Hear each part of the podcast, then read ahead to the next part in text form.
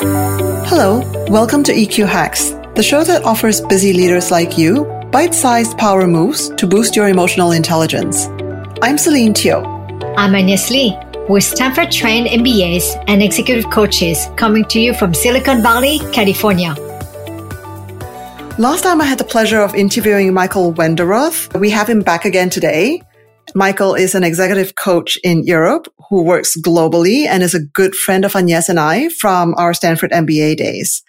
His focus is specifically on power and politics in organizations. And he has another great EQ hack for us today. Hi, Michael. It's so great to have you again on our podcast. And yes, thanks for inviting me back. So, yes, Michael, could you remind us uh, a bit about your background? Sure. I'm an executive coach and, you know, I became an executive coach out of a desire to help people get ahead who, who weren't getting it. Usually because they don't understand power or they're uncomfortable with navigating uh, politics at work. And, you know, I saw and I see a lot of talent not rise to positions because they're holding themselves back. They simply don't learn some of the what I would say are universal rules or strategies uh, that can help you rise in organizations.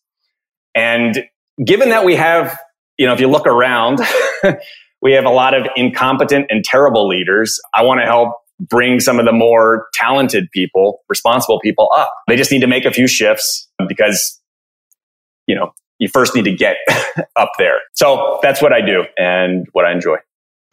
I love that Michael is here. He and I are colleagues and we know each other from business school. And I was, it was always tickled me that in the beginning, I always thought that he and I had a very different approaches. I'm more kind of touchy feely. Probably some people might know that he's more Machiavellian. But as we, you know, got to know each other and got to know our work, we have very actually similar views on power. And I've learned quite a lot from him. And he has shifted my view on people skills and how important power is. So it's been just, uh, he has influenced quite a bit the way I coach on making sure to make sure that people, especially women and people of minority, be more strategic on the way they think about power and influence. Michael, could you share with us you you shared a wonderful hack the first time you came in and i wondered if you could share another concept and another hack that might benefit our listeners? Sure. And before I go into that hack, I just also want to say, Agnes, thank you.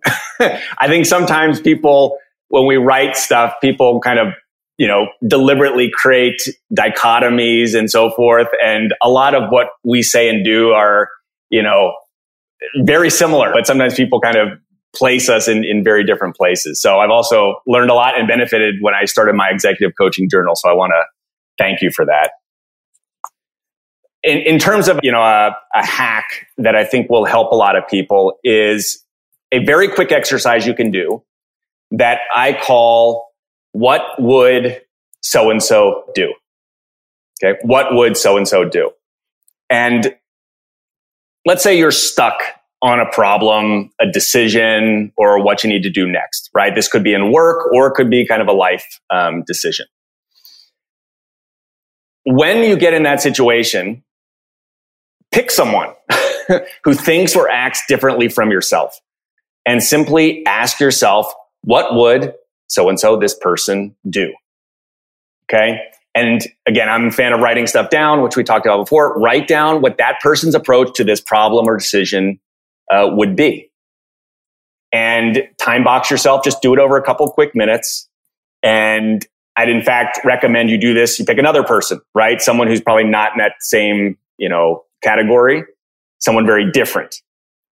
And the background here is just we get, we get stuck because we're creatures of habit, right? Our brains, if you think about it, like we're just like a railroad track.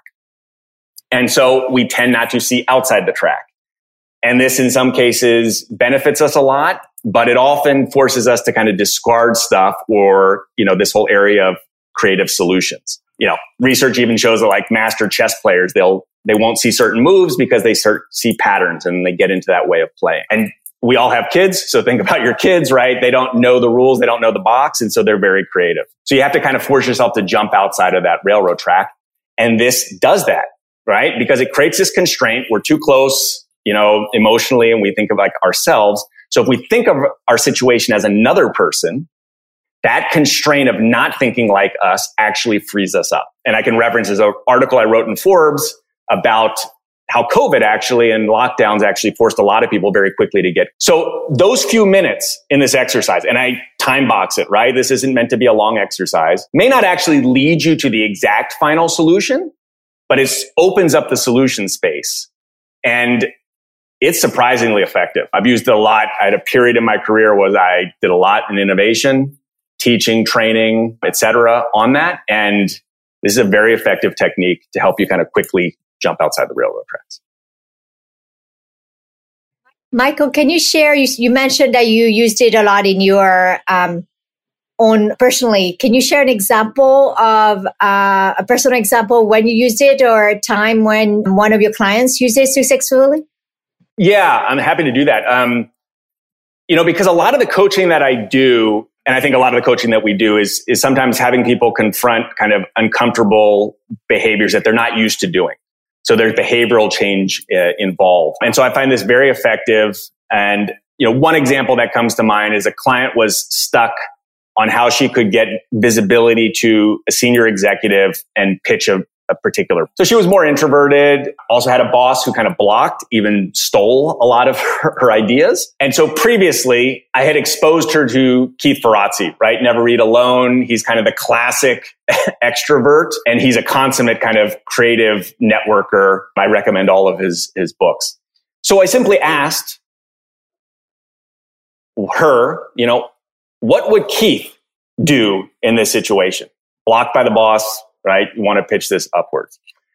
And really quickly, she rattled off some ideas, right? It was getting out of her own, you know, mindset.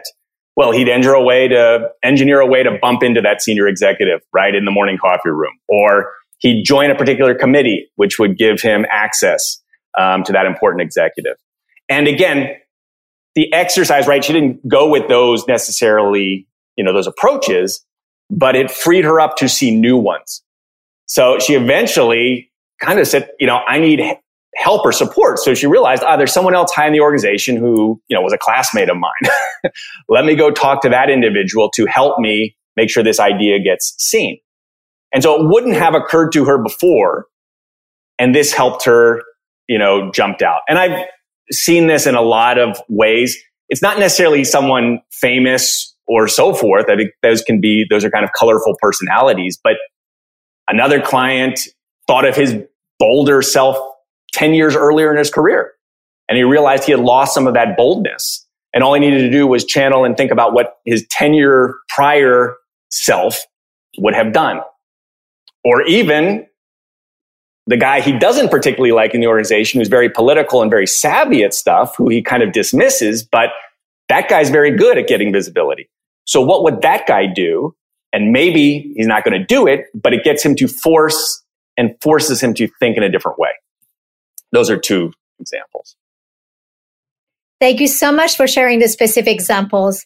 I love this hack. And actually, I remember using it one time, I think last year when I had to present on Zoom. And I think it was my first time doing it, you know, lockdown, a pandemic, doing something kind of outside my, cl- my comfort zone.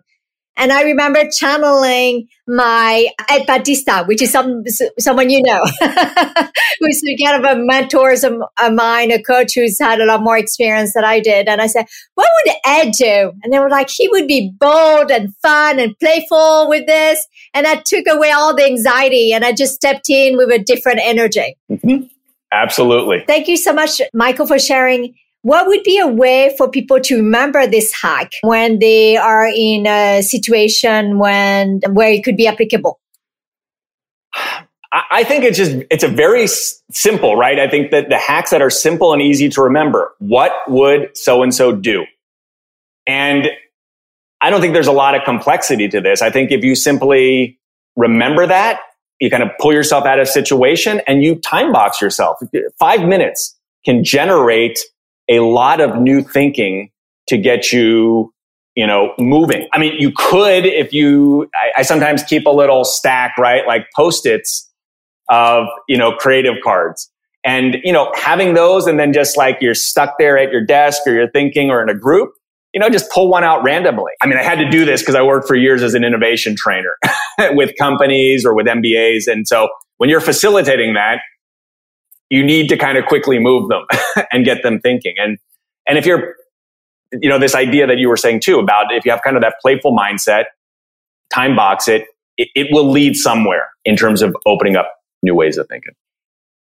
Thank you so much. And I know you're a big fan of so priming and you mentioned it in our, our, earliest episode. And I, I love this hack also as a way to, as you mentioned, it's such a simple way to prime you when you have a difficult conversation or you're finding in, in yourself in a challenging situation or stressful one. So it's wonderful that such a simple hack can change you know, your mindset and also your physiology and help you to really step outside your comfort zone and channel more ways to be bolder in many ways. Right. Michael, what would be, as we close this session, do you have any more? I know we talked to last time. What is one advice you would give to your younger self? Do you have any other nuggets of wisdom well, you would like to share? It's, it's very much related to this. And one of the things I really picked up from the, the period of my career I spent doing a lot of design thinking and innovation, which is a very simple thing I think I should have done earlier in my career. It's, but it's this idea that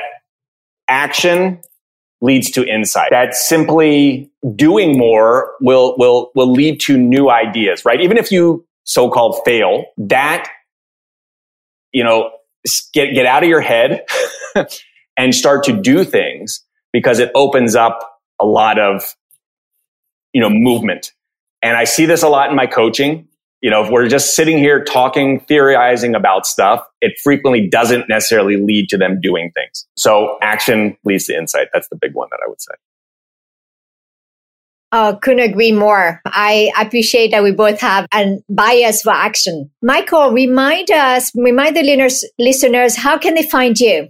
Sure. Well, first of all, the, the, this article I mentioned is on Forbes, which I really kind of talk about how to what leads to creativity. You know, I look at John Stewart, I look at other different people, and, and cite some of the research, which in, in and of itself that has some you know hacks and why I think actually COVID and lockdowns you know, there's a lot of upside to it or a lot of things that it has caused. In terms of how to reach me uh, through LinkedIn or my website, changwenderoth.com.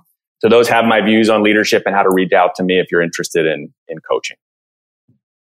Wonderful. We'll put all these contacts in the show notes.